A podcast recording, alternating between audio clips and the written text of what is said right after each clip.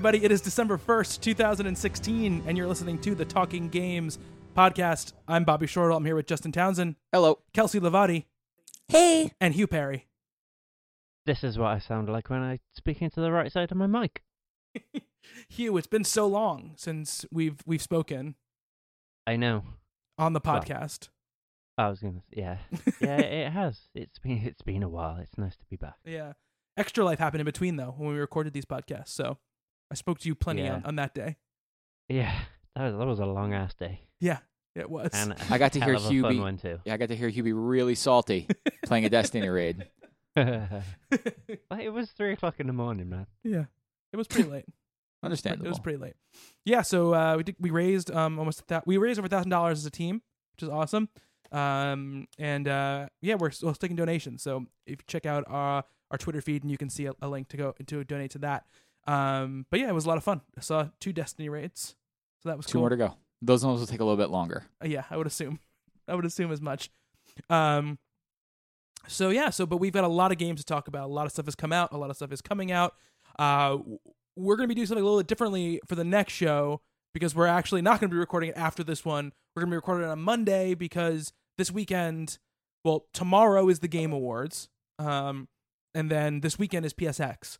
So there's probably going to be a lot of announcements and a lot of news coming out of that and then instead of having to wait 2 weeks to talk about it like Nintendo Switch uh, a few weeks ago, we want to be up on it. So we're going to record a new show on Monday, and then I'll probably put that out um, even earlier than the usual Wednesday uh, or Thursday release dates, so- so the news will be timely and stuff like that. So look out for that um, next week. So, but this week is going to be really games heavy. We got a lot of games to talk about.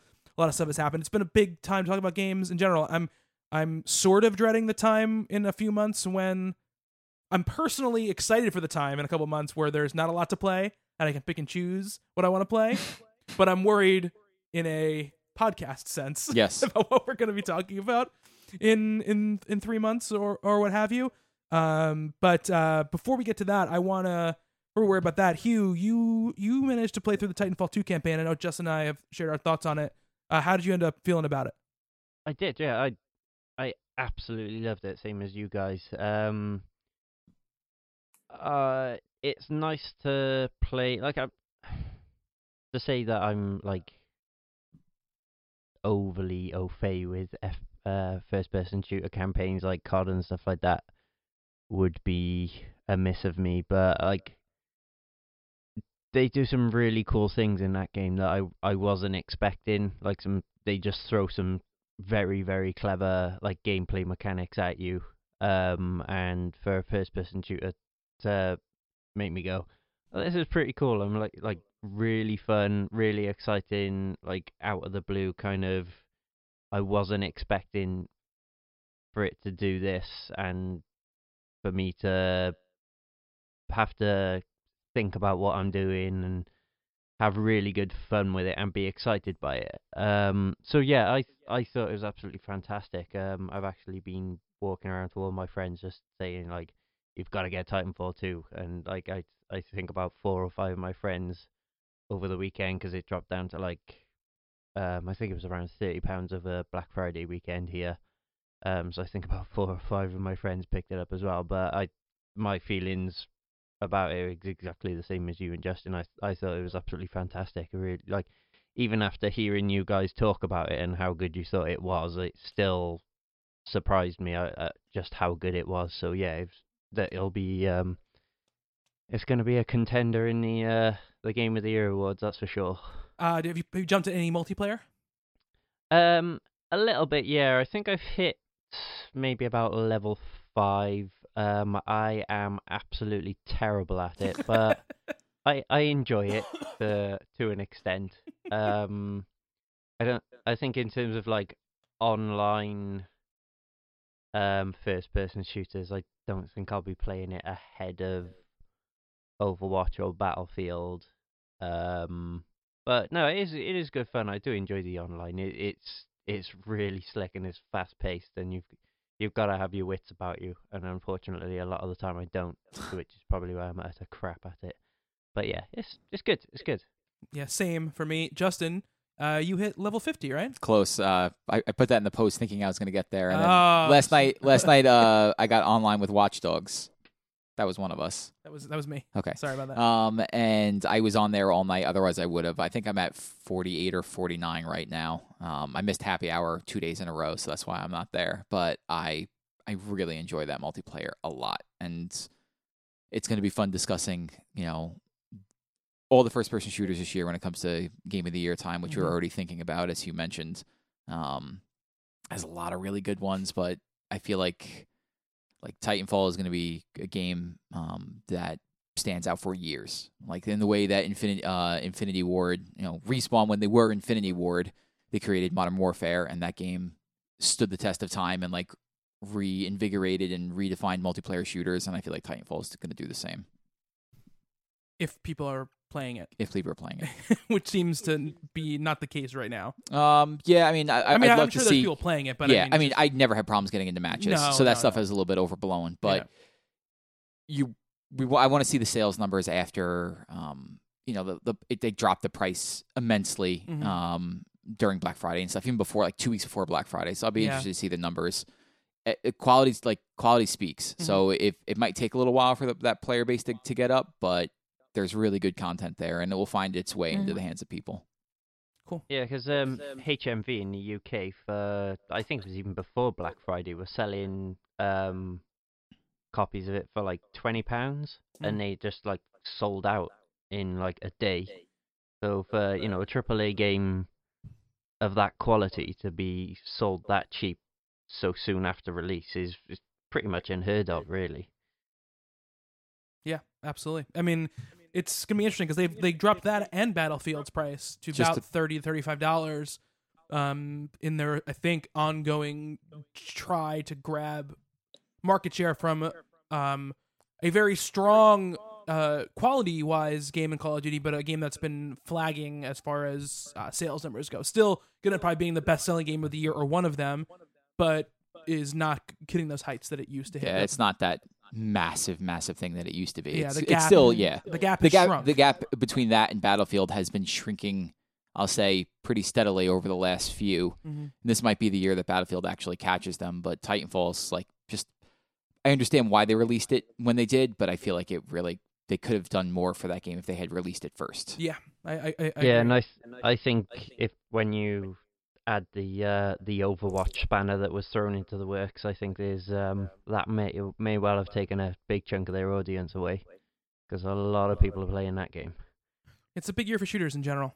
Oh yeah, Yeah. Mhm. Mm-hmm. Um, so Hugh, uh, and you and Justin can both talk about this. Uh, Watch Dogs 2, you both have been playing um, the game uh, quite a bit. Uh, Hugh, how have you been feeling about it?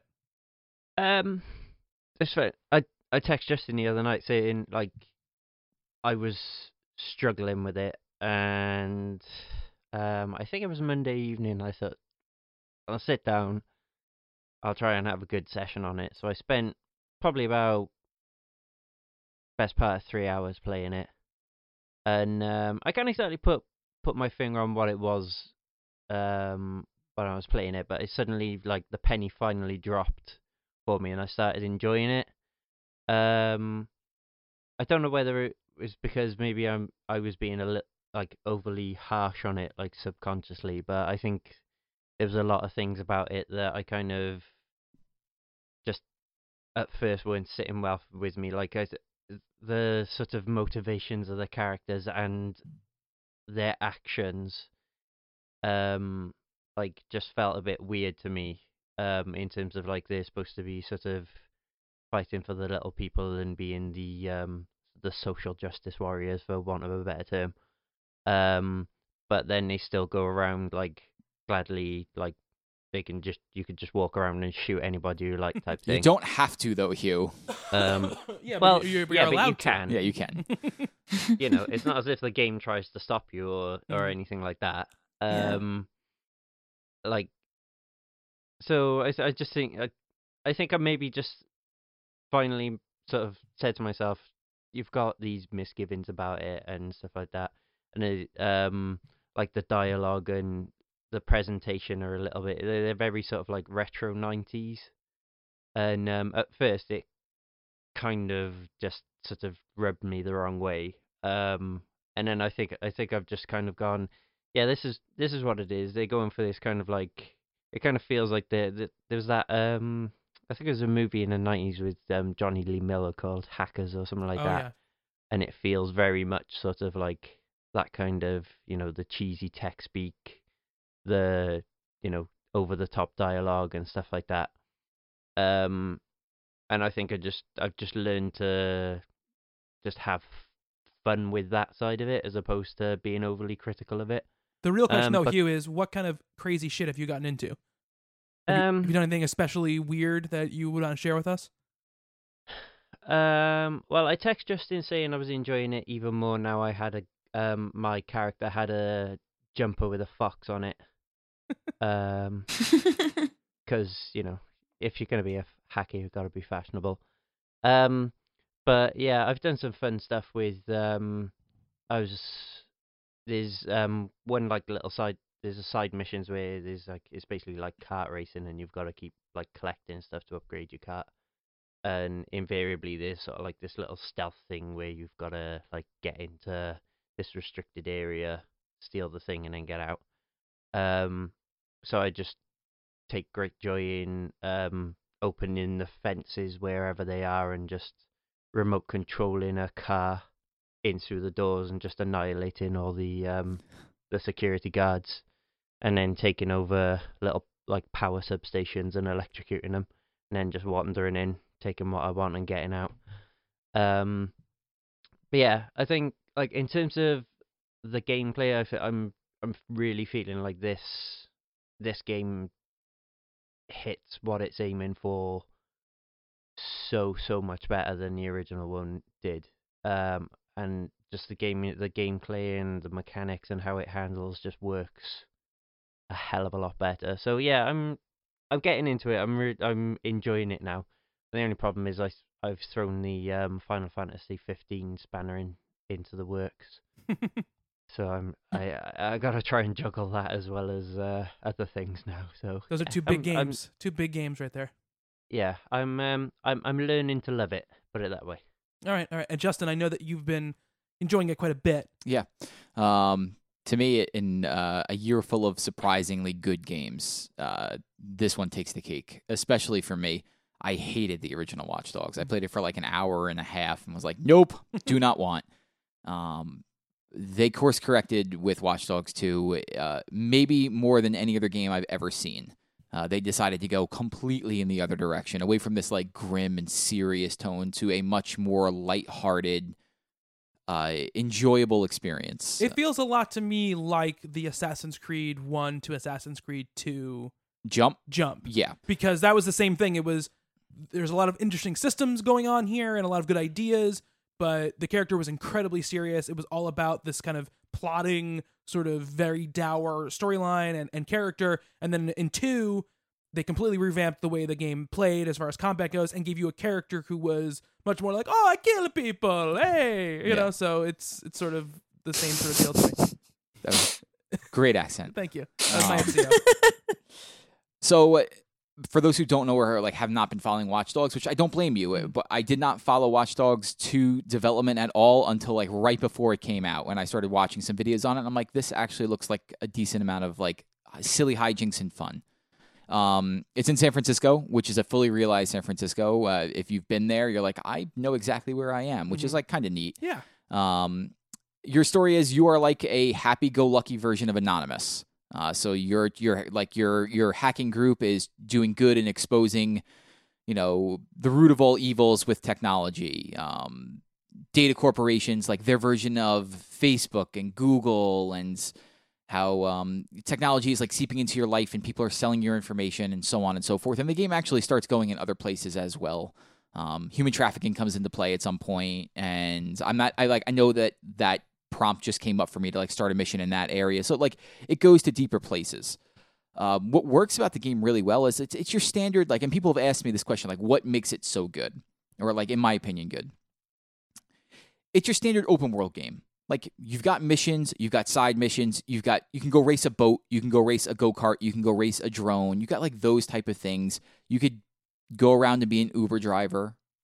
Um, but what really works for me is the way that the the story is shaping and like the little details that they put into it. So like Hugh says, like when you complete a mission, you're gonna get like an anonymous type video with like like cheesy graphics and stuff Mm-hmm. um, that will show like you know them speaking to the world like this is DedSec and this is what we're doing.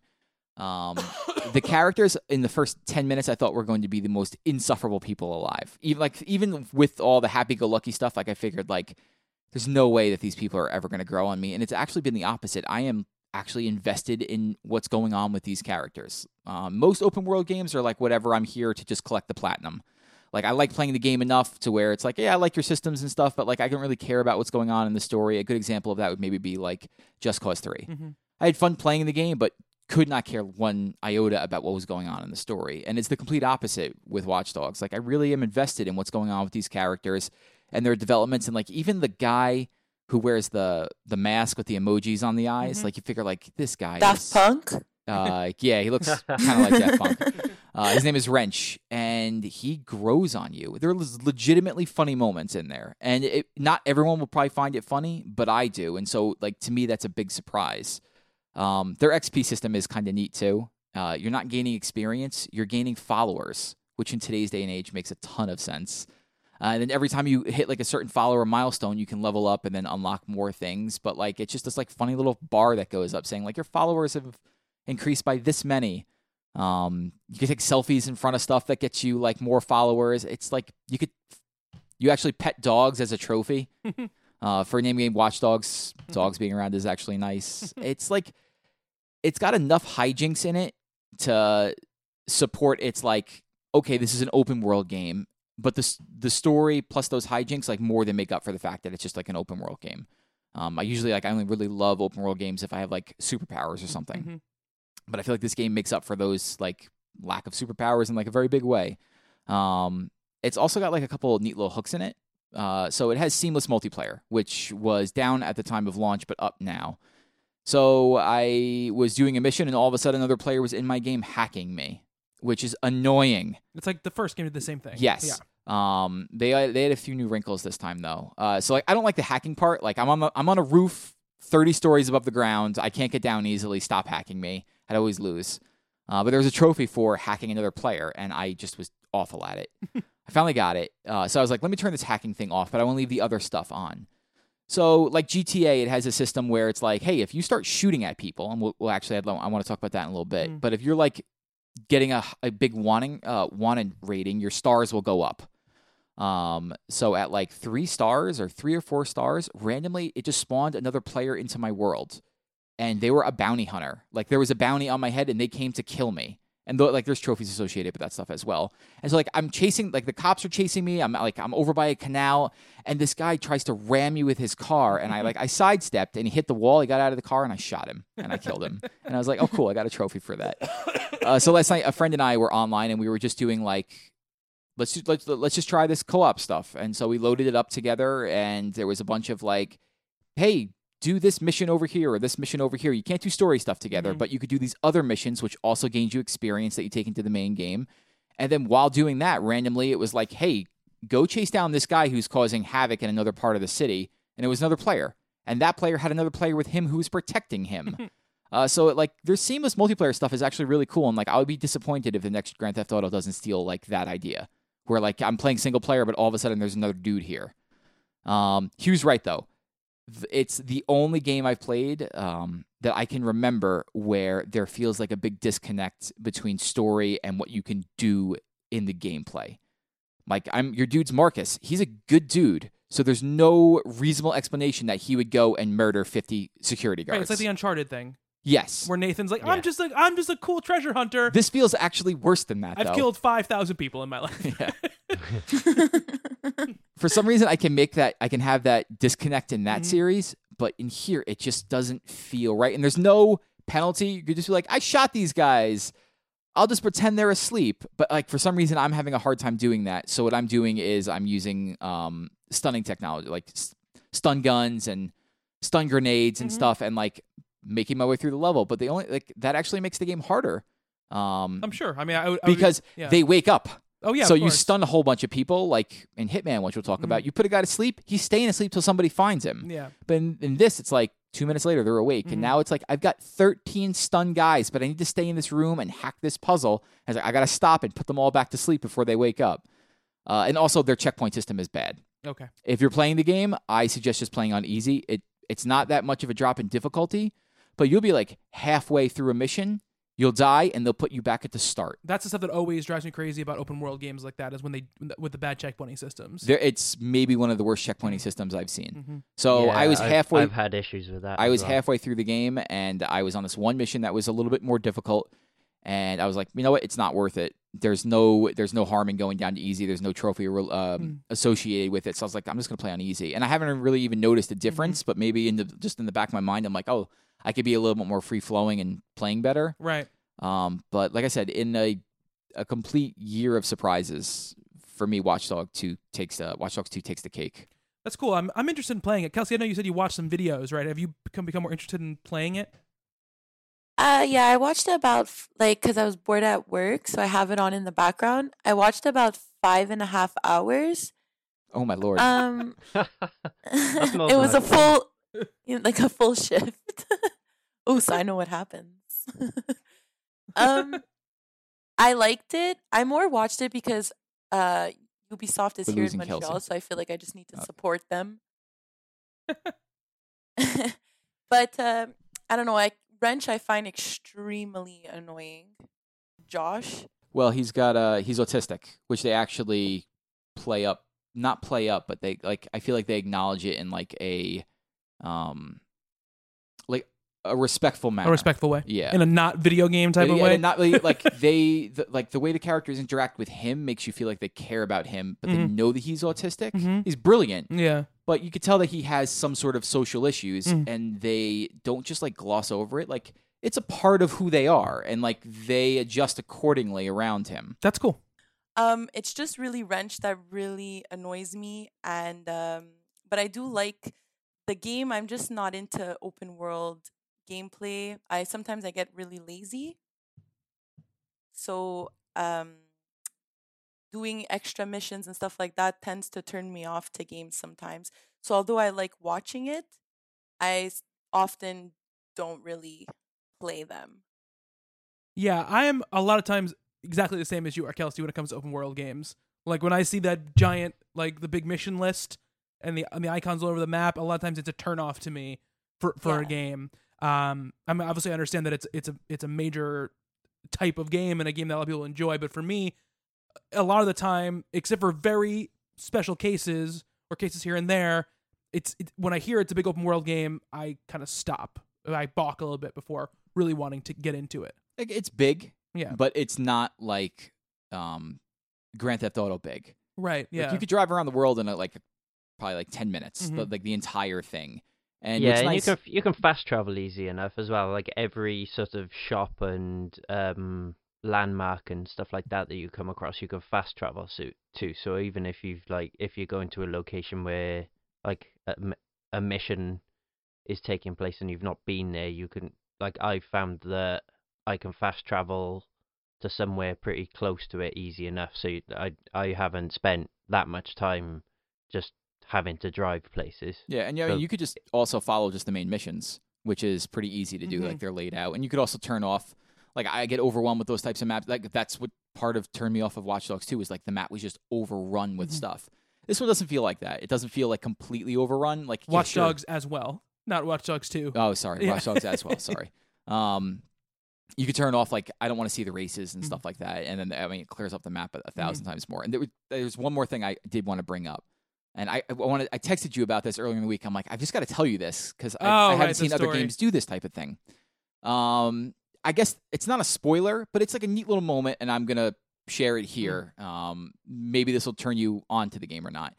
So at some point you visit somewhere which if you're like familiar with the world um you go to like Bur- like an equivalent of burning man i won't tell you what happens there but i went up to some random dancing girl and she did the inception noise at me like the blah Uh-huh. but he said you're doing the inception noise and i'm like that's weird he actually quoted like the name of a movie Mhm.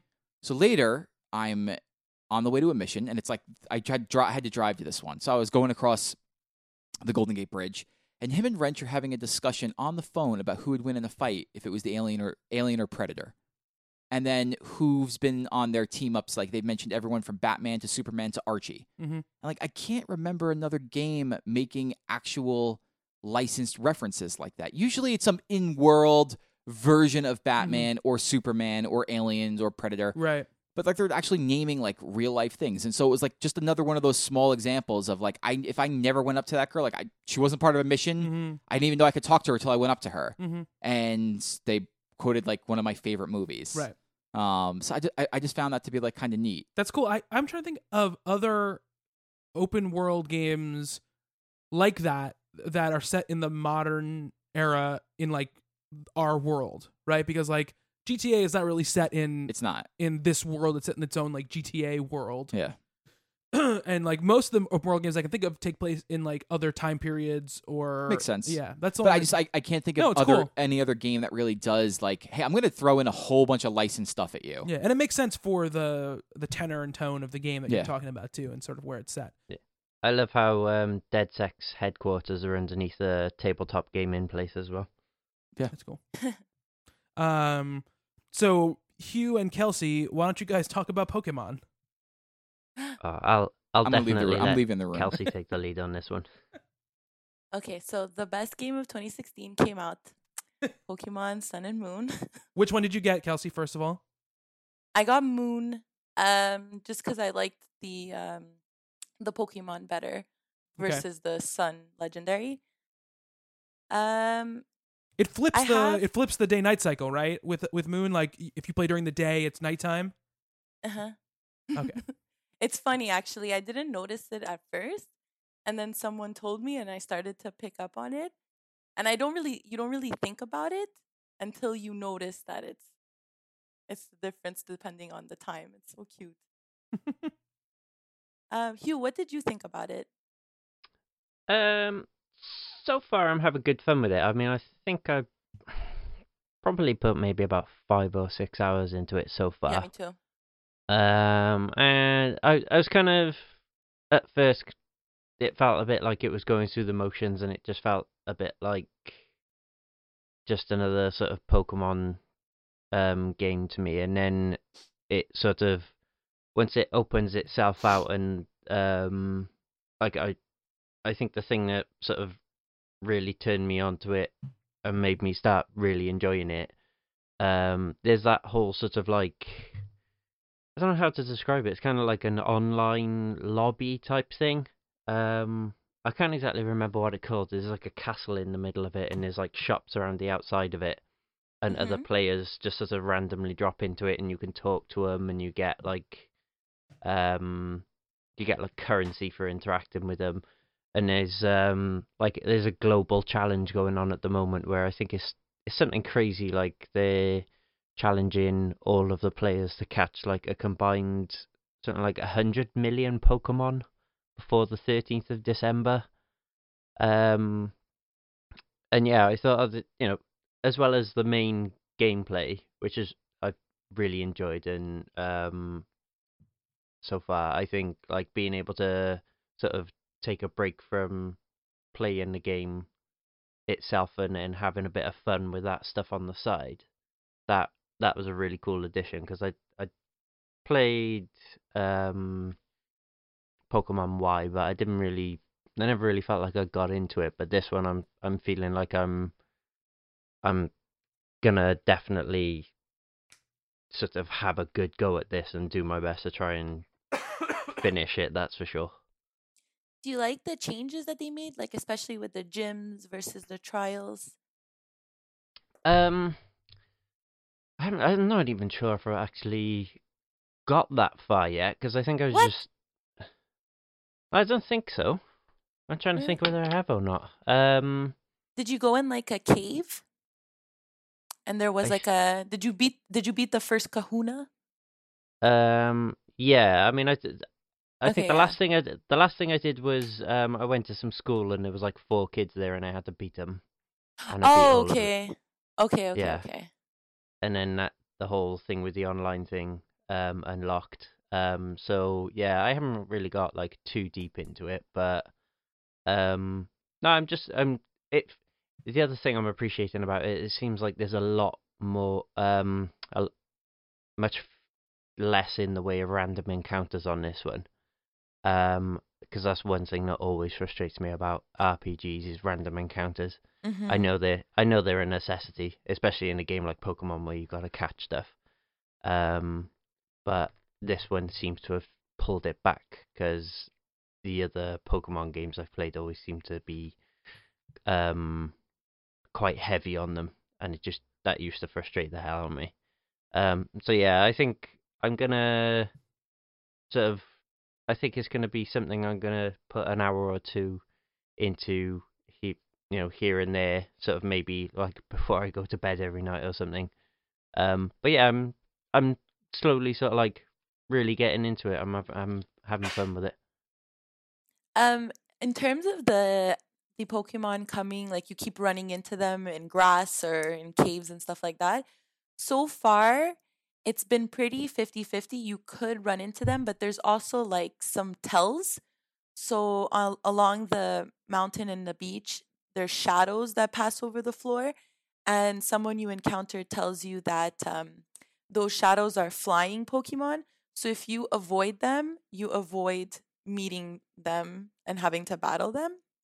Uh, okay. And in the grass, sometimes you see like a shadow and it will run towards you. So at least you Yeah. know that there's something coming. But Uh, I'll t- I'll I'll bear that in mind. I was going to buy this game, and then why didn't I- you? Because I looked for two hours and couldn't find my 3DS. it's somewhere in my apartment, but I looked in all the places in which it would normally be, and then all the places where I was like, it couldn't possibly be here, and I couldn't find it. You think that they port this to Switch? There's already a rumor that that's going to happen. Yes, that there it will be on the Switch when it launches in March or whatever. That'll be cool. I mean, that's my hope with the whole Switch thing is that games like this, which I don't really, I don't really care that the visuals are not going to be, you know, um, console gaming equivalent. I just want to be able to play those games on a TV because that's how I prefer to play games is, is on a TV. And so I'm hoping games like this end up doing that because I I've never played a Pokemon game before. You and me. I missed it. Like I was just like a little bit too old when it hit big, and I d- I didn't know that it happened. And then all of a sudden, it was the biggest thing in the world, and I was like, okay, I don't know what this is, so I'm just gonna ignore it. That's basically what happened. I never really had a handheld, so Mm, yeah, I don't think I had a handheld. I don't think I had a handheld when po- when was the first Pokemon GBA Game Boy Color? What was the first Pokemon on Game Boy Uh, Color, I think. Game Boy Color? Yeah, so basically, I had a Game Boy, and then I didn't have another handheld until the first DS, basically. So I missed that whole I had time. the first Game Boy, and then my next handheld was a Vita. So there was a, a big gap there. that is a pretty big gap. So Kelsey, I know you only put about five hours into it, and I'm sure you'll play a lot more as as you go along. Yeah. But how is it comparing to you as far as the last iteration and just overall in the Pokemon franchise? Uh, there's some pros and cons. Um, I would say there's a lot more explaining in this game. You can definitely tell that they're trying to capture a younger audience that doesn't that might go into the game perhaps not knowing anything, and this might be their first Pokemon game Or for Justin because there's a or yeah. but there's a lot more explaining i find like um i caught myself like skipping a lot of dialogue because i, I knew all of this and i didn't really need it explained to me. And the, when you battle a pokemon the first time it doesn't say which of your attacks can defeat it but if you battle that pokemon again it will tell you which of your attacks are effective super effective not effective which I like, but I know that that's not for me. It's definitely for kids that, like, apparently I should know all 750 Pokemon, but, you know, the kids who don't know anything, it's easier for them to understand, but it also helps me. The only thing, problems I have is the explaining. Um, your rival isn't a rival so far. His name's Hau. Um, he's a like an island local and he's more your friend like if you meet up with him like with gary that was professor oak's son he was the first rival he was a douchebag um if you run into him, he always wants to challenge you and beat you and he always picks the Pokemon that can defeat your Pokemon. So like for me, if I picked Charmander, any of the fire ones, he would pick Squirtle, any of the water ones. But in this game, he's more your friend and when you meet up with him, he's like, "Hey, like let's battle and see where we are." And You, I, you don't can like you don't like that. You'd rather him be a dick. it's not that it's just I could tell like it's more for kids to teach them to like work together because you end up not working together with him, but you like visit the towns with him and he's always around.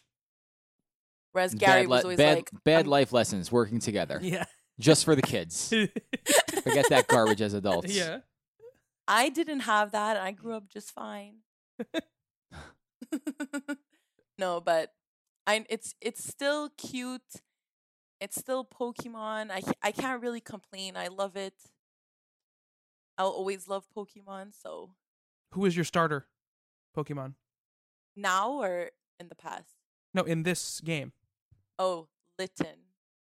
Which one is the Litten? fire cat. The fire cat. The fire cat. Same. I lo- No- I I can't pick any other starter Pokemon besides the fire one. I've always picked fire. Uh, okay.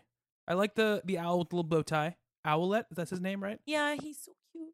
Um, and then the seal with the Poplio, right? That's the seal. Mm-hmm. No respect for Poplio. he's cute. Popular the best. Poplio the best. There's an ongoing giant bomb joke about about Poplio. Um, but uh, I'm glad to hear that you're liking it. I do. I, I am interested in checking it out for sure, but it's gonna definitely probably be a next year thing for me. Um, hopefully, if they announce it with the Switch, I'll be able to check out. There's just too much to play. I'll right now. borrow it from you and then never play it. I'll buy it digitally, so you'll never get to borrow it. Perfect. So there you go. thwarted thwarted um and uh and lastly i know that this is gonna be tough again to talk about because spoilers are gonna be tough to avoid but you need to try to do that um the, the batman uh, episode four uh dropped right Kelsey screamed. oh my. I got really excited. so and and hugh i know you played two three and four right yeah, I mean, well, I I played two and three a few weeks ago, right um, and blitzed through episode four in one sitting um, the other night.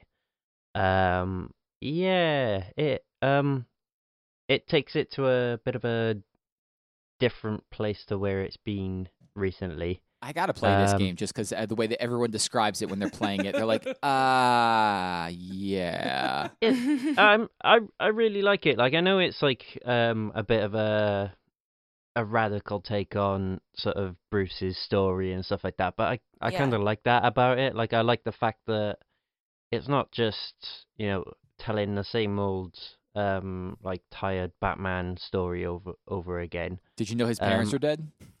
I'm I'm still not entirely convinced that what they're saying about like the Waynes is uh true. I I I, Mm. I think there might be a little bit of a, a twist somewhere along the lines there. Um and I I do I have I'm really liking um their version of um Harvey Dent's story. yeah. Um, I do. I like the way that his becoming Two Face isn't like you know it, it down to like a physical injury. Like obviously, there's always a psychological aspect of it, but you there's this really good sort of telling of the story of him just having this like breakdown and like his personality splitting as just more and more pressure and becoming like a candidate for um being mayor of Gotham to like his opponent being um like a complete bastard and all the pressure of that and then other stuff being piled on top of it. Hmm um and it's just this really good sort of like out and out like psychological take on it as opposed to like the the archetypal sort of like you know one side of his face gets burned type thing. Um but yeah this this episode is um really good. Like how how the hell they're gonna like tie this all up with one episode to go? I i really don't know. I have a lot of um, theories. Yeah, me too. Um, you guys will have to do your own like separate spoiler discussion. No, Yeah. you guys should play it, We will. We but- will play it, but I'm just And saying then- if and you then we can to all discuss it. it. Okay. We will for game of the year. Yeah. Yeah. um, but yeah, I mean, I, I I went into it having already heard like a lot of people um complaining about like its representation of the Joker. Um, but I I kind of liked it. Like it, he again, it's it's a different take on the character, and Mm. it's it's almost as if he's like ingratiated himself with the staff of um Arkham be, Asylum. be careful with whatever you're gonna say going forward because That that's that's as much as I'll give. okay, all right. Um, But he's still very much like the, you know, like a ghost. Nobody knows where the hell he's come from. hmm Um, Better or worse than Jared Leto in Suicide Squad? I was waiting for that. and it, drop, dropping a cinder block on your foot's better than Jared Leto's Joker. Um, but yeah, I, I'm I'm I'm really really enjoying this game. It's um Me too. like I I I really like the fact that there's so much Bruce in it. Um and it's like Batman is kind of like the secondary character to Bruce. Um but yeah, I, I, I won't carry on because I will end up slipping up and spoiling something. But Alright. like this this last episode is, I I think it's just going to be all out action because Yeah. there, there's a lot that you- they've got to wrap up. Yeah, because Jane- every ahead, episode Kelsey. is about an hour and like 10, 15 minutes if you if you go like slowly. Um so I don't know how they're going to do everything in that short amount of time. Yeah, Maybe they So- don't wrap well, everything up though. Maybe there's I'm kind of thinking that I, I kind of get the impression that the whole the whole reason why the Joker was dropped in there was possibly to just give you a bit of a taster for him because I I can't see them not doing more after this because it seems to have been re- really well received. Mm. Um, so yeah, I can. I I mean, obviously they're going to wrap up the main storyline in this. Um, one thing I will say is that this um the if you're if you're reading the comics at the moment, uh, Detective Comics, Mm. the sort of main big bad in this, they bear like their whole sort of like motivation bears a very very close Yes. resemblance to the um to the victim syndicate. Yeah. Um, yeah, and I, I don't know. That can only be coincidence. I can't imagine the writers of the comics and the no, game. that's cool. That's, that's yeah, just it's got to be coincidence. Yeah, well, yeah. at the end of every episode they tell you to make sure you read Detective Comics.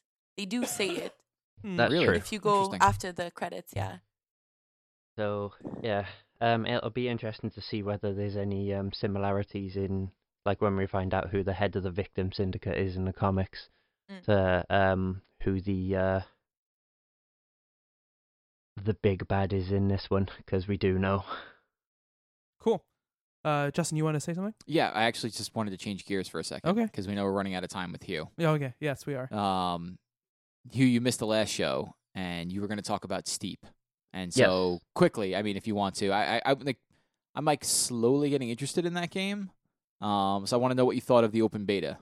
Yeah. Um, I, mean, I only played it for a couple of hours. Um, it's yeah, it's a it's an interesting game. Like where they where they came up with the concept for like an open world sort of ex, like extreme snow based sports thing is is is baffling. But um, it's cool. It's like the ba- the basis of it from what I what I played was you've basically just got this mountain range. Um, and it starts off and it gives you a few sort of like slopes to snowboard down.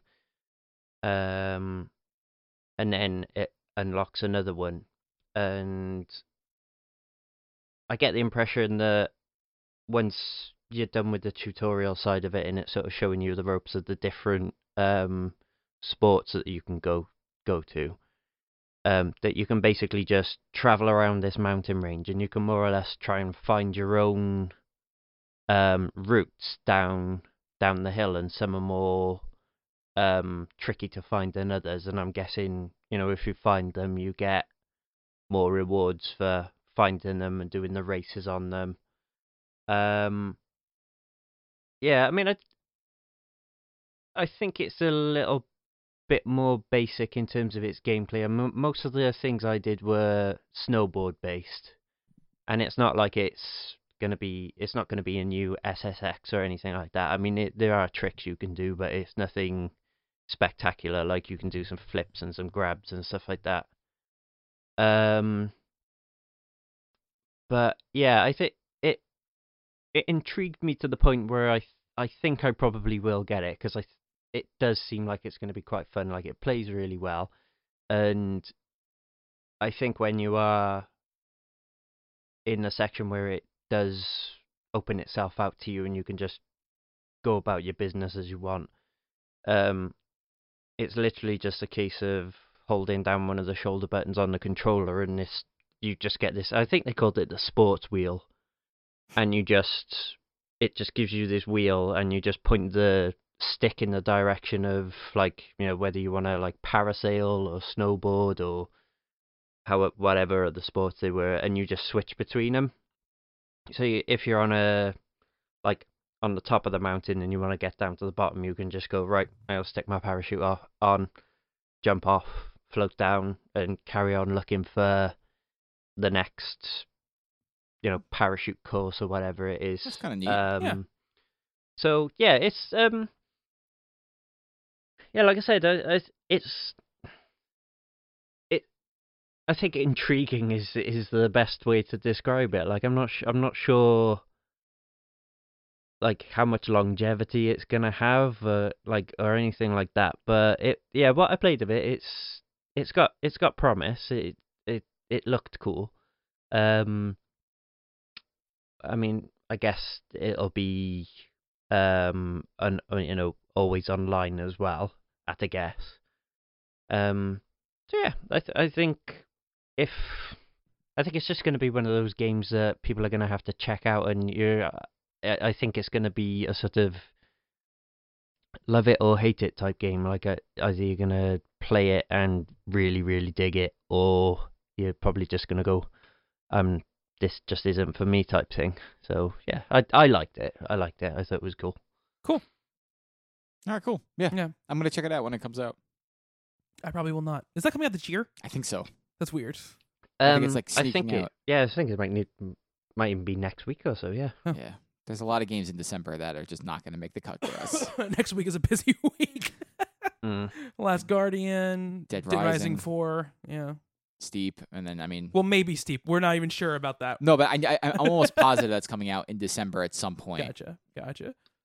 All right, cool. Uh, it's actually out on Friday. Oh, well, there you go. there you go. It is December. It is December. Um Mhm. all right, awesome. Um Hugh, I know you have to you have to leave us. Um it is very late where you are. So, I do, unfortunately. uh where can people find you if they're looking for you on Twitter? I am at h underscore paz on Twitter, Oh. and um, I've also um, taken over the um, Talking Games um, Instagram, which is Talking underscore Games. So I'll just be posting random gaming related stuff on Random stuff with, uh, from Hugh? Yeah. Impossible. Just just That's put what what you do. put in your text messages into that and it, feed and it'll be fine. yeah, make sure your your phones are all on loud at like three o'clock in the morning, so I can annoy you with it. All right. Cool. All right, man. Get some sleep. Thank you very much and we'll, we'll talk to you later. Thanks, Hugh. Take care, everyone. All right. Later. Bye. Bye. All right. Um, so let, let's let's let's keep this train a rolling on. Um, really quickly, I just want to go through. I finished Call of Duty, uh, Infinite Warfare, uh, and I enjoyed it a lot. I think that it's it's a cool game. Got some really cool ideas. I think that the way in which I did the side missions was probably the wrong way to do it. Which is that once they opened up, I did all of them, and then went to the next story mission. And I should have just done like a story mission and done a couple side missions Yeah, that's the way you got to do it. only because no, the side missions were fine. Like they were cool. There was some cool stuff that happened in them and everything. But um, the sort of repetition of how you get in and out of them. Yeah. I I found up. I was like, why don't you just warp me? Why can't I just be at the mission? Why do I have to do this weird animation where like I walk up to the thing, grab this, you know, do my loadout. That's fine. I'll do my loadout. I can do my loadout from a, uh, from a pause screen, pick the loadout, and then just load me into the mission. It did this launch sequence every time. Yep. It was, I and I I was sitting there and I was like, you know what? If I was playing this like every time I did a story mission, I did one or two of these, I wouldn't be having this problem at all. Um, but I overall I enjoyed it. I thought that you were right about the characters. I think that you end up caring about the characters in the game, and and when they died, I wasn't, save for one of them, I wasn't like sad. I was just like, oh, that sucks. But that's much more than it's been for a Call of Duty game for a long time. Yeah. Uh, you know, I think that I think that the ending is suitably dire. You know, and um, the the ending felt a lot like the ending of the first Star Trek movie. That was, or like the middle portion of the first Star Trek movie. That big action sequence on like the the the world killer thing that Yeah. they're on. That felt a lot like that to me. Uh, but it, it was cool, and I, the hacking stuff was neat, and like the things you could do ended up being pretty cool. Um, I liked once you got the drone. That was pretty. That was a pretty like fun thing. It's a fun campaign. Yeah, it totally is. Uh, You know, I felt like um it's not a long campaign either, but I, I did feel like at a certain point it was like one too many of each of a type of mission or, or, or what have you, but it's a very small complaint, which I think is it's it's a it's a really good campaign. I will say, Kelsey, that uh Jon Snow is in it for like six minutes. That's enough. That's enough. Okay. I just wanted, That's I just wanted you to know. Okay. um you ended up getting Call of Duty, right, Kelsey? yeah, it was on sale on Amazon Canada, so I was really excited. I got it like right away. Cool. I'm super happy. Yeah, I'm I'm I'm interested to see what you think of it since you're not a big first person shooter person. I'm really excited. I'm really excited to try my first Call of Duty game in five, six years um, since that first horrible incident. and I'm really excited about the campaign because it's, I think Overwatch made eased me into Mhm. uh, a first person shooter. And now I can play a campaign of a first person shooter and perhaps be more comfortable. I'm Yeah. excited to see. yeah, the campaigns are definitely the place where you find that comfort. Like I think that um doing campaign based shooters is probably going to be the thing that will definitely ease you into that that feeling. Uh but yeah, it was it was cool. Uh you know, I it was definitely one of the strongest Call of Duty campaigns. I think it's definitely probably the strongest one I've played um since Black Ops 1 probably I I would say. Uh I and I really liked Advanced Warfare a couple of years ago as as well. But I feel like this was a little more interesting just with the kind of things you were doing. Yep. Though I don't think even though there's a bunch of space stuff and there's some really cool stuff, I don't think any of the sequences were as cool as that highway chase scene in Advanced Warfare. Because that was pretty neat. That was a cool thing. Um, but but a good game. And if again, it's tough to say because if you're into the multiplayer, obviously this is a game for you to get. If you're just looking for the campaign, and like we said last week or two weeks ago, if six hours of game time isn't doesn't justify your sixty dollar purchase or your forty dollar purchase or whatever, then you probably want to skip it. But if you're okay with that kind of campaign and then trading it in or having in your collection, then I think it's definitely a worthy game to play for sure. Um, Justin, you and I um, on Extra Life, we played two games that are on your list Yep. here uh, Hitman, which I've been talking about for a while, and uh, Overcooked. So why don't you start with Hitman? Yep. So uh, I messed around with Hitman in September for like ten minutes, um, and just was like, I like this, but I want to only play this next to somebody. Mhm. Um, and so we, we played the first mission next to you. Bobby said, "You can't use a gun. I've used a gun one time, and you can't really use a gun." No, I didn't say you couldn't use a gun. I said that you, I, we have this on stream. you can't shoot your way through a level. I shot my way through a level. You didn't shoot your way through a whole level. All right, you did, w- but w- the way you described to me about Blood Money was I thought you were saying like, oh, shit got bad, and I just like shootered my way out of a level, and that's not what you did when we played. You did devolve into just shooting people in the head and then running, but you weren't like just Works. shooting people at, at random. No, I Yeah. didn't kill everybody I Yeah. came across. I had Yeah. some sort of moral compass. There's a lot of people in in those levels. yeah, there's a lot of people. yeah. Um, so yeah, I, I we assassinated those two targets. Yes. Um, I did it with a gun. Mm-hmm. um, in the least stealthy way possible. Um, I actually watched a stream and I watched myself kill Helmut Kruger, and you were like, "Oh my god! Like, what are you doing?" like, I didn't know. Um, but I enjoyed. I I I really enjoyed playing it, Mhm. and so when I said that I wanted to play it with somebody, I had somebody in the back of my Mm-hmm. head, Johnny, who's listening right now. I was like, "This perfect person to play it with." So on Thanksgiving, he ended up coming over, and we spent like three hours playing that game. Um, I immediately bought the rest of the season because it was on Cool. sale for like twenty five bucks. Yeah, there was a really good deal on Black Friday. Yeah. Um, and so we played in the Paris level, and I killed both the targets um, without being seen, like actually playing the game the correct way, which is a lot of fun.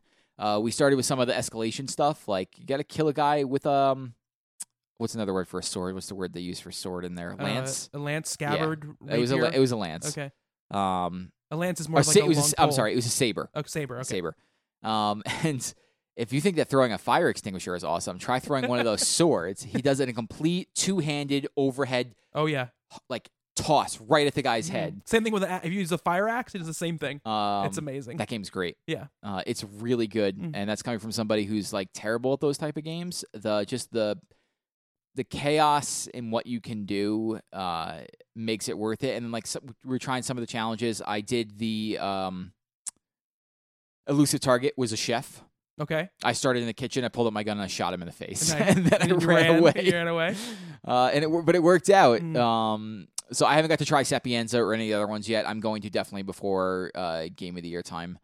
Uh, but I like I, I ended up legitimately really enjoying it, playing it the correct way, and like I am going to be playing this game with Johnny for the next like couple of years because Cool. like season two will come out and Mhm. we'll probably end up getting that. Like we finally found a game that the two of us will like can play on the couch together because we've played Bubble Bobble one too many times. Uh, Sapienza is a great map. It's probably maybe my favorite map uh, uh, of them. But yeah, the amount of stuff you can do on each map is really a lot of value too. Because escalation things, you have to kill somebody with a rapier or you know a lance or a saber, and then they give you a you do that, you succeed, then they give you another target. yeah, so I and you have did that take one. out both of them. Yeah, and then we you- yeah, we did that. We got the both of them. Um, we got to the end, and I accidentally hit replay, and then Oh. failed. And then I was like, "All right, well, let's just back out. We'll do the next one." And then realized it never saved, ah, so I got to redo that one. That's that's a shame. But I was doing uh elusive targets. People don't know are, are timed. People that put maps, they'll be there for like a couple of uh, like a week A weekend. or a weekend, um, and you have one chance to kill them. Uh, if you fail, you can't do it again. Uh, they have a like a, a version of that that's in the PlayStation version that's there all the time, which is called the the Sarajevo Six. Uh, they're the same things. You can only except you can repeat them. So like, but you can't save while you're playing. Gotcha. Um, and if you fail, you have to restart it over again. I did like I was sick yesterday, and I did three of those, which was cool. And what I started doing because I watched uh, a giant bomb video where, they played with the developers, um, and they were talking about ways of playing the game which I had never never thought of, which is don't you know? I think a lot of the way I was playing, and I'm sure we play this way too, is you're very reactive, right? It's like, what can I do in this place where I am right now um, to take them out? You know, the way they tell us play a play is figure out what you want to do and then create the situation that allows you to do it. So if if you're like, okay, this person walks into this hallway all of the time, there are two guards here. Figure out a way to take out those two guards along the way, and then the room is empty, you know, and so you have a place to do it there. That's how I ended up taking her out. Um, uh, I forget the, the target's name, but she goes into this room and there was always a guard there. Mhm. So I distracted the guard to get him in the bathroom and then took him out, hit him in a closet, and then nope, there was no one there. And so I put a remote mine on the floor, and when she walked in, she died. That's awesome. Uh, yeah, and, that, and I did that the like the Helmut Kruger thing, um, in in the Paris map, which is a which is like a model that looks like you that you can become in that map. I was thinking about when the way you were playing it because I did one of the I did the Sarajevo six uh, uh, in Paris, and I was like, let me see if I can figure out a way to get Helmut without it having to be this like split second, like hope nobody's looking type of thing. And I just spent time doing each person in that little area and taking them out. And I got them to come in. There's like a, like a gardening shack that I, I brought them in.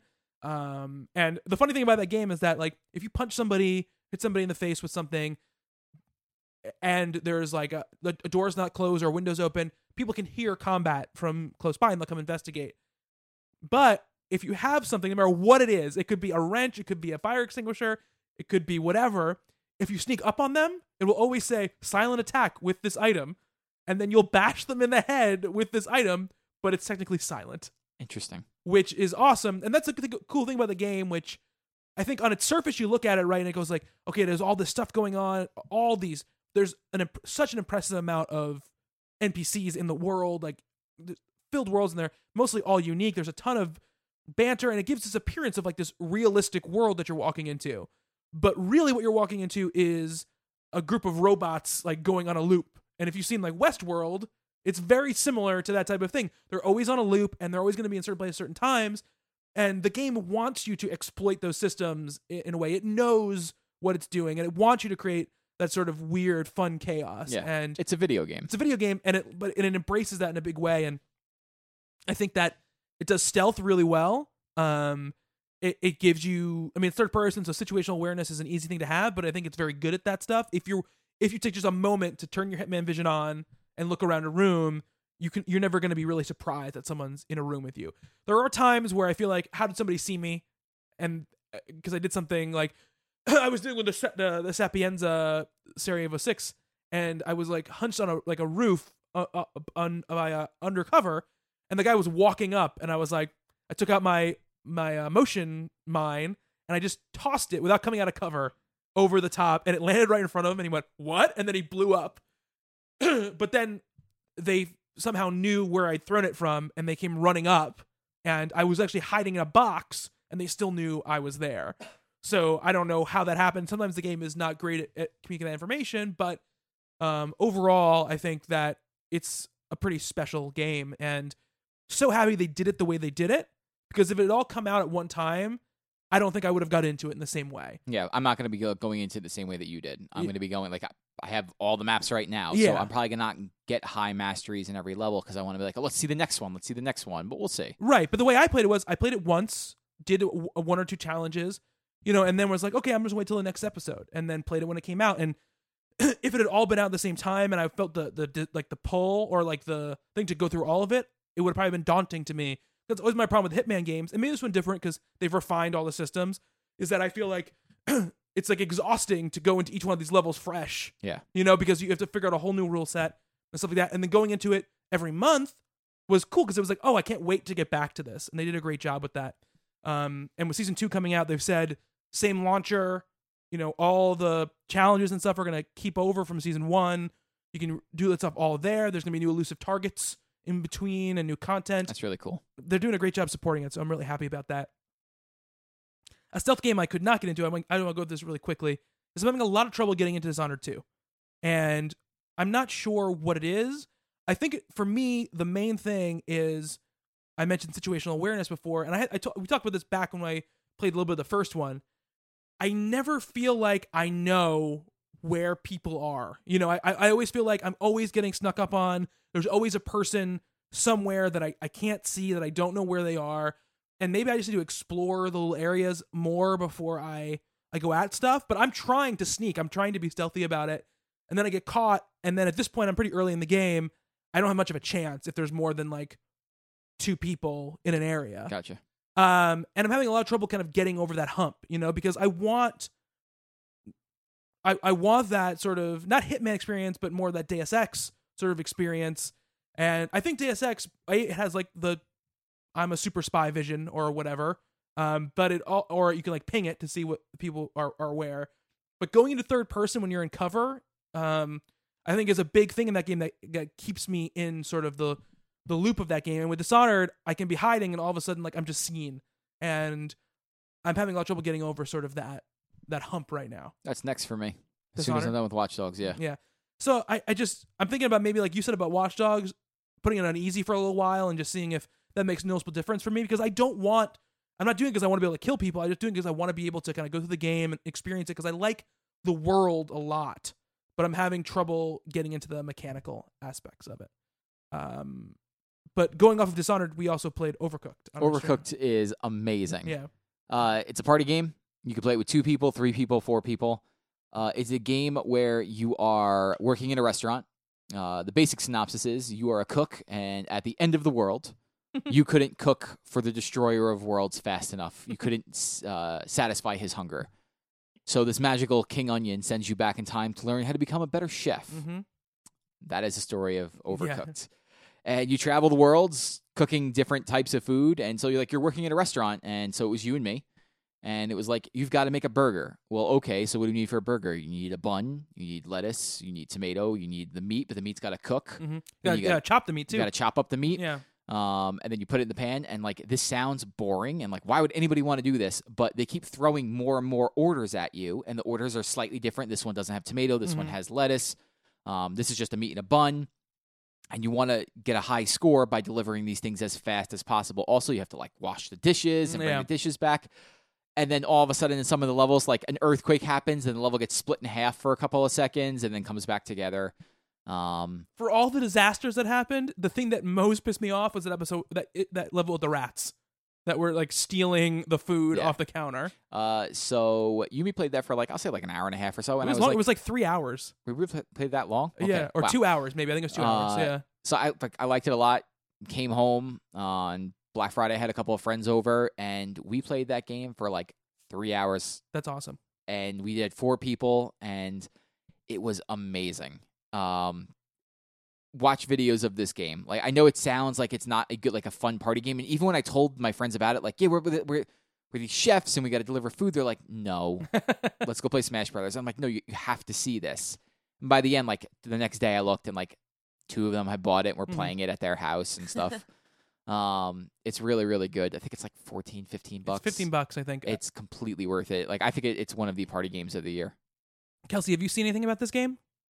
Yeah, actually, I have heard a lot about it, and um, I wanted to get it. I'm just, I'm worried. I'm scared. When you- stressful things happen, I get nervous. Well, I mean, it's not like it's not like crazy things happen. Like all the lights are off and you don't have flashlights or anything like that. it's it it That- oh no, that it happens? That happens. okay, but it gets it does get really anxiety inducing at times. yeah. Yeah. So that, you remember that bus stage that we played and Yeah. everything went on fire? Yes. That was the first stage I put them on Oh, just oh, to see what would happen. nice. Um, but we ended up like working our way, and so I've three starred everything uh, except like the last land that I'm in. Right, like I don't know if I'm at the last land, but the current like world I'm in, it's like three one, three two, Mhm. three three. I think like there's two of them I haven't have gotten three stars on. How many people are you playing with? Four. Four. W- Was it was it too hectic with four? Did it feel good with it felt four? good with four. Okay. and, and, like I, I I think that would be my preferred way to play it. You could play it with two, like you and I did, Yeah. but with four, it increases the score that you need to get 3 Mhm. stars. But it just felt like the right type of chaos. Yeah, yeah. I felt like when we were playing, I definitely felt a time some of those more complicated levels. I was like, this would be way better with three or four people because there are just times where you can't manage everything that's happening. And I know you can't manage everything that's happening even with four. That's kind of the purpose of the game. But with us, it was times where I was like, some that that one level that there was like that big counter in the middle, and we had to walk all the way around that, it. That one was a pain. We had to do that one twice. yeah, with two people, it was like nearly impossible, and it wasn't there wasn't any anything weird happening, any disasters happening. It was just the amount of time it took us to walk from one end to another. It's actually hard. I thought it was harder with four people because Oh, really? you got you have to have like we're walking counterclockwise Yeah. the entire time. Uh-huh. Like you pick up a you pick up a tomato, you bring it down, you chop it up, you move on. The Mhm. person behind you will carry it. yeah, But then we got people like coming backwards, like in, like you're going the you're going against the stream. You're going the wrong way. Um, speaking of party games, Mhm. I also played Jackbox Party Pack Three. Oh, cool! I got that on Black. I got that.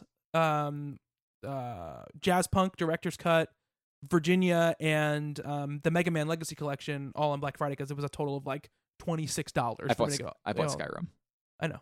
It was it's a thing. We'll play it. Well, I'll play it eventually. Yeah, eventually. Um, Three years from now. Yeah. Uh, I just like having it on there. It looks nice. hmm Jackbox Party Pack Three, I think, is the best one they've ever done. Cool. One was really good. Two is like Two not was that okay. it's not that great. Three is really good. Uh, there's five games in there, I think, five or six, and I'll say like three or four of them are like I could play this for the rest of the night. And with the original Jackbox, there was like two games. Like I'd be fine playing this for the next like two hours. Let's not even look at the other games, but there's a lot of them. Um, there's this really great one called uh, TKO. Yeah. Um, so with. Jackbox, you're playing on your phone. You don't need a controller if you don't know that. Um, you just go to jackbox.tv. It'll give you a code. You draw an avatar. You're in the game. hmm Um, you're basically making T-shirts, and so it's you just draw whatever is in your head. Um, then you get to draw as I think it's like you can draw one or two if you can. Um, those go into like a hopper, and then you write down as many like funny sayings as you can. Doesn't have to be anything related to your shirt because it's not going to end up. Most likely, it's not going to end up on the same one. hmm Um, and then somebody else, uh, when that part ends, somebody's gonna get your T-shirt on their screen, and then somebody's gonna get your like all your sentences, hmm and they can mix and match whatever they like works. So like a bunch of times, like I got Johnny's T-shirt, but Alan's all like all of Alan's um, quips hmm and like I combine the two of those things together to make a really awesome T-shirt, and then you vote on like T-shirts are battling each other. and you pick the best one, and then at the end of the round, you could order any one of the T-shirts. Yeah, that's awesome. and supposedly they're of like good quality. Mhm. Um, I think like eighteen bucks. Yeah. and they have different sizes and stuff, but like you could order the shirt you made, Mhm. which is great. That's really cool. That's a really cool thing. Uh, all the games I've seen have seemed really. There's a there's like a murder one, Yeah. um, or a horror game. yeah, it's like a where- murder trivia. yeah, yeah, yeah, horror trivia. um, where the announcer like we must have played it like 10 times and i thought the announcer was really funny i don't know if my hundredth time i would still think he was funny Well, yeah, but that's but it worked out like Yeah, it's like i think it's like 20 bucks yeah, um, but if you ever have people over it is a perfect type of game to play because you don't need controllers you don't have to have you can have up to like eight or nine people Uh, th- they've introduced streaming options now for Mhm. like audience participation so if even if you had the max amount and you had like 20 people over hmm everyone else could be in the audience voting on the things that they like yeah. Uh, every the last two years of my birthday, we played Jackbox One, and then last year we played Jackbox Two, and this year I'm sure we'll do the same thing. It's it's a, it's an awesome idea for a game. It's it's so great that those people took their one great idea, which was uh, you don't know Jack, and made it into this like awesome sort of Yeah. like suite of things. Because uh, there's a new Drawful, right? I think in no no drawful Oh, so they released Drawful separately then, because Yeah. the Drawful two came out a couple months ago. Yeah. Yeah. And that was the original one that I really liked. Yeah. Um, there's, a, awesome. there's a couple other ones where um, I think one of the ones that I re- re- really wasn't crazy about was like um, I'm trying to think of the, the name of the game, like FBI, um, where it's a game like everyone sits in a circle and you try and find the guy who's Yeah, The it's like Spy it's like or whatever. Or Yeah. Werewolf or it Mafia. was similar similar to that. Mhm. Um, that one didn't work that great. Uh, m- I, maybe because we just didn't get the rules, uh, but a bunch of the other ones are really good. That's awesome. I'm glad to hear that.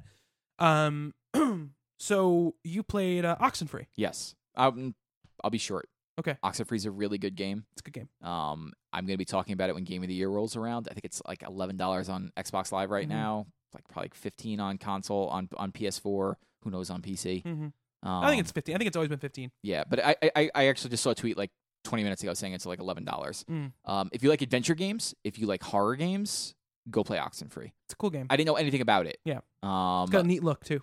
it's got a really neat look. I Yeah. tweeted out a picture that I love found. the art. Yeah. Yeah, I found to be like a really like sneaky, pretty game. Mhm. Um, multiple endings, like one of those Mhm. type things. Uh, I really enjoyed it. Yeah, it's a good game for sure. Um, I for me, I think I put it in like the tier below, like uh, like the Firewatches of, of the world, but not that far below. I, I still really enjoyed it, but I, I don't I don't I think that it it goes for it goes for more unwieldy stories, a, a more unwieldy story than Firewatch does. That's why I, probably, I like it a little bit better than Firewatch. Yeah, yeah, I figure I know. Well, we like similar things in that vein. Like we like Lost, we like Westworld. We, you know, we like those kind of stories. And I, I, I like what they were going for. For me, I, I don't think they quite hit all of the the moments they need to hit. Um, but I did really enjoy the the sort of thing about that game uh, a lot. Usually, what I'll do when I find out like, hey, there's multiple endings to this game, is I'll go look at them. Mm-hmm. And now I've looked at a lot of them, and I'm like, I think I need to replay this because I want to see this for myself. Because the endings can be wildly different. Oh yeah, way different. Uh, Kelsey, have you played this game? Uh, not yet, but I have like I have it downloaded. I just need to play it. Cool. You're But I've play that. watched a lot of gameplay of it. Not like too far in for spoilers and stuff, but it looks so good. I'm just like I just haven't picked it up yet. really good voice acting. Yeah, yeah. Um, I I thought Yeah. the choices, uh, like you know, they did the Mass Effect thing where it's like you're not saying the choice that they give you, but you're saying something similar to Mhm. it, where you're getting a feeling for what you're going to say. I found it to be really good. It's, a- it's definitely a good game for sure. Um, and what else? What else did I? Oh yeah, I played Virginia, which for me probably falls in sort of the that Oxenfree territory for me, where um, it's a it's it's an adventure game, similarly, it's very story driven adventure game. It's tough to even call it an adventure game. Um, it's a it's completely silent. There's no dialogue in the game at all. It's all done by facial expressions and and there's not even it's not like there it's subtitled like non voice acting. It's just a silent game basically. Oh wow, Yeah, um, it's all done by sort of uh, emotions on, on the faces and um, situations and music and, and all that kind of tone and feeling you can create with visuals and sound that's not um, dialogue. And it's very, it's odd. It's very Twin Peaks like, and I know that it's such an overused term to talk about weird stuff, and it means nothing to someone who hasn't seen Twin Peaks. But it's about uh, two FBI agents who go to this town where a boy is missing, and things begin to unfold uh, in in odd ways, and the the characters in it are all very flawed and all have their own sort of burdens to bear, and those come out in odd ways and manifest in sometimes weird dreams and weird visions, and and sometimes you're not sure what's really happening and what is not really what's a dream and even when the character sort of wakes up or what have you you're still not sure exactly because it feels like some of it might have been real some of it might have been dream. It it it, it toes that line in a very uh very weird way at times and i think i don't think that the game is wholly satisfying uh but i do think that it's very interesting in, in the way that it conveys um difficult topics without using any voice and also it's incredibly short. It's like an hour and a half long. I got it for five dollars. Um, it's usually ten.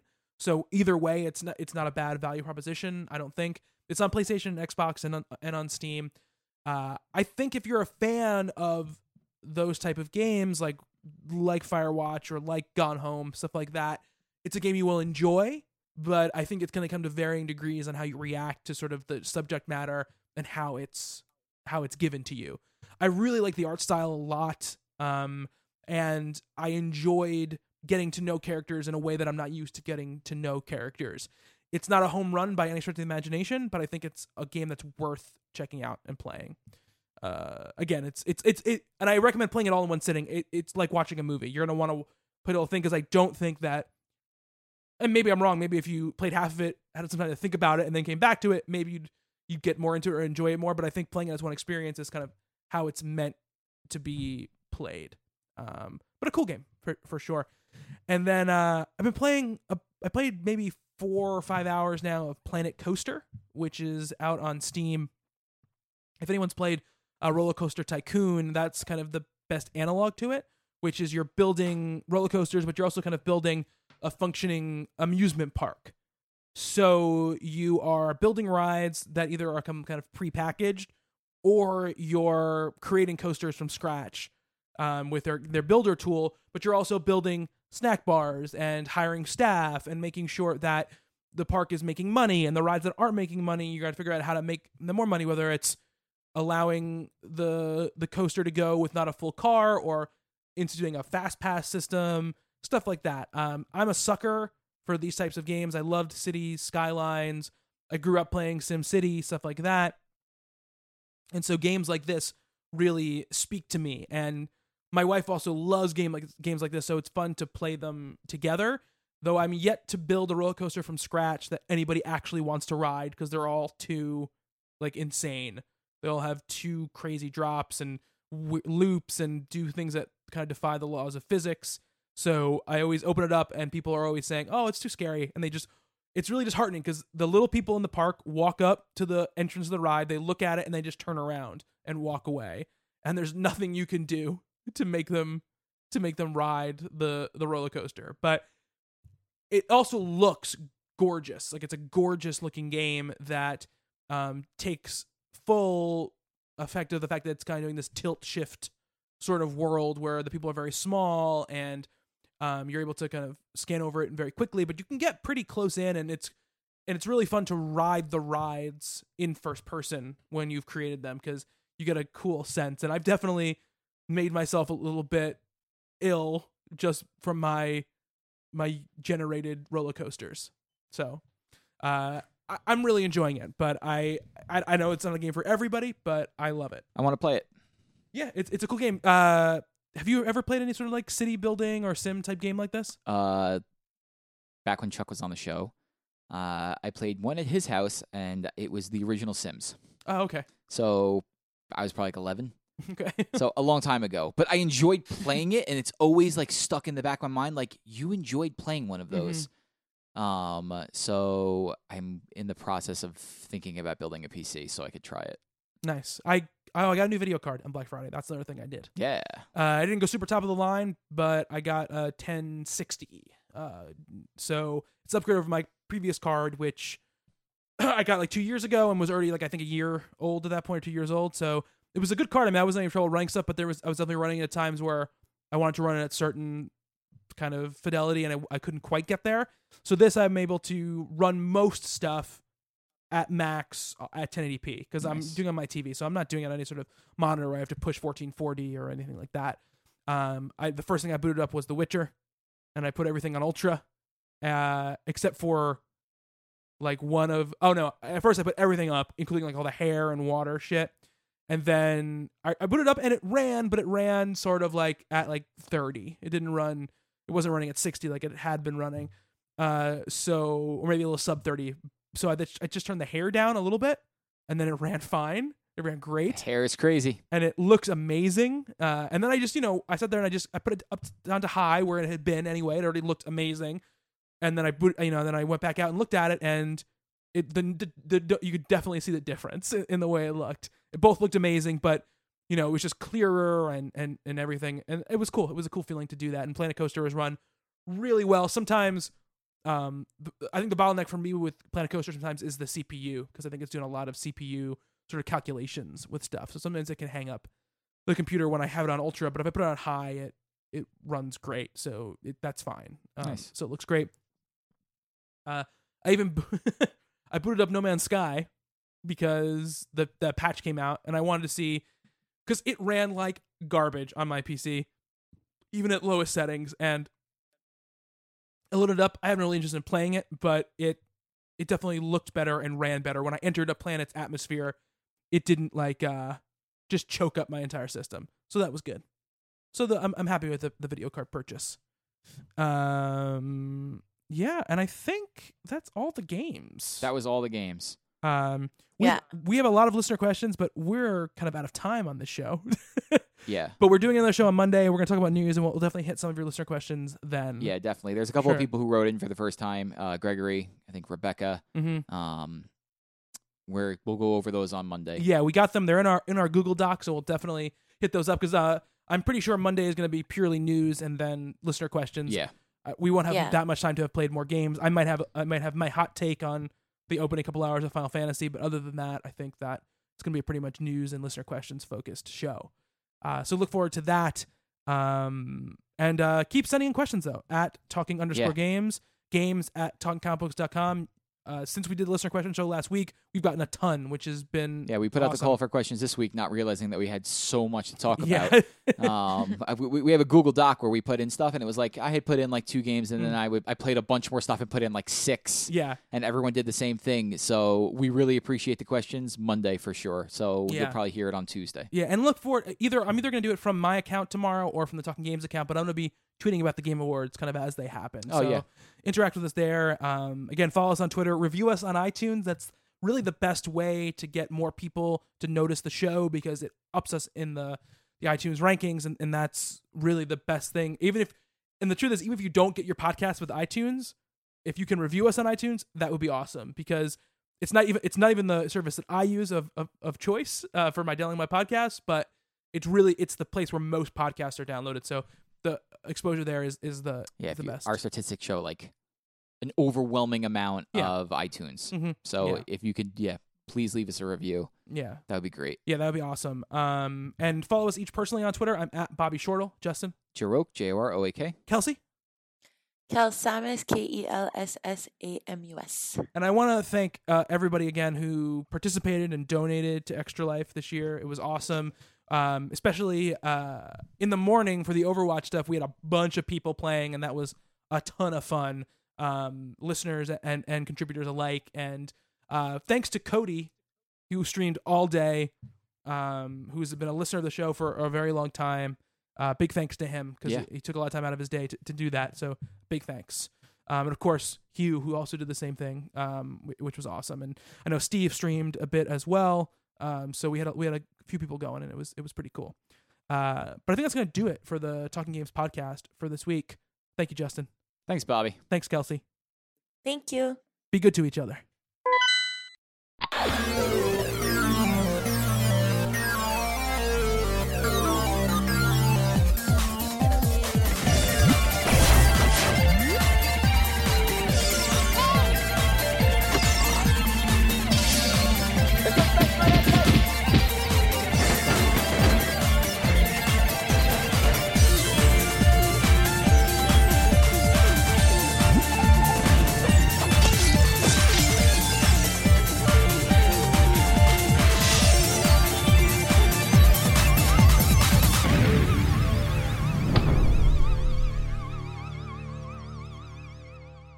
All right, so we're recording. Okay. And we'll play the theme like like usual. What's tomorrow? Tomorrow's December first, huh? No, it's thirty first. No, No. 30, it's the first. yeah, thirty days has September, actually- April, it June, actually- and November. All the rest have thirty-one, except Oh. for February. I don't know that song. for me, for me, it is already tomorrow. Uh, So that's true. He already knows. All right. it's Advent, bitches. You're right. It is the first. Sometimes I'm right about things. Weird.